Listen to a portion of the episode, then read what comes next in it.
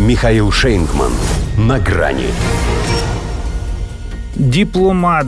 Германия высылает 20 российских дипломатов. Здравствуйте. На грани. Аналена Бербак на Мюнхенской конференции по безопасности, опозорившая своего учителя математики, не просто не подумав, ляпнула про разворот на 360 градусов.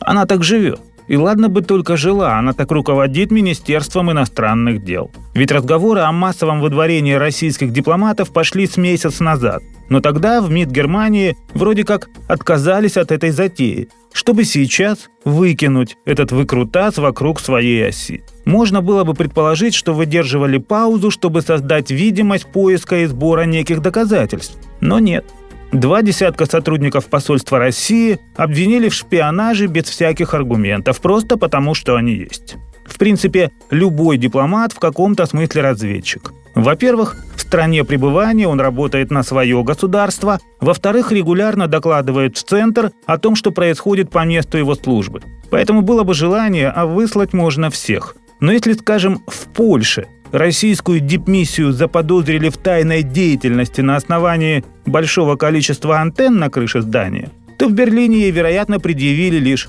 окна, поскольку ее представителей даже на памятные мероприятия не приглашают. Хотя Бербак в своей русофобии весьма последовательна. Она же объявила России войну. А какая может быть дипломатия у Риббентропа в юбке? О ней даже не скажешь, что, мол, беда, коль пироги начнет печи сапожник так как она для того и пришла, чтобы вытоптать отношения. И с задачей справляется на 3 с плюсом. Ну потому что на рейх номер 4 они пока не наработали. Стараются. Но с выдворением, например, чуть поторопились.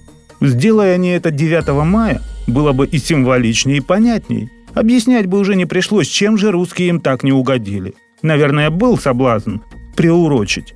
Но Олаф Шольц, видимо, по-прежнему хочет звонить в Москву. В любом случае, вряд ли это решение принималось без согласования с ним. Разве что у них с Бердбак разделение труда по принципу «банк не торгует семечками, а я не даю в долг». Но, похоже, в этом смысле они напарники. Оба заинтересованы в том, чтобы взбодрить антироссийскую повестку. Так бывает в командных видах спорта. Когда игра тускнеет, становится вялой и нерезультативной, находится кто-то, кто своими действиями, в том числе и за гранью фола, вернет коллектив в тонус.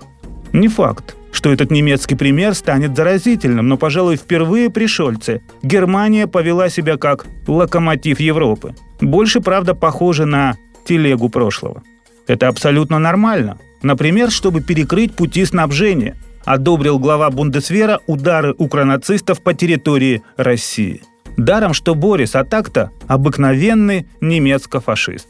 Они и тогда в этом ничего плохого не видели. Не видели, впрочем, и дальше своего дула, потому и не ждали нас в Берлине. Нет смысла объяснять Писториусу, что по его же логике и мы вправе наносить удары, да хоть бы и по той же Германии, чтобы перекрыть пути снабжения.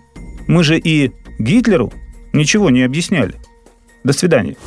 На грани с Михаилом Шейнгманом.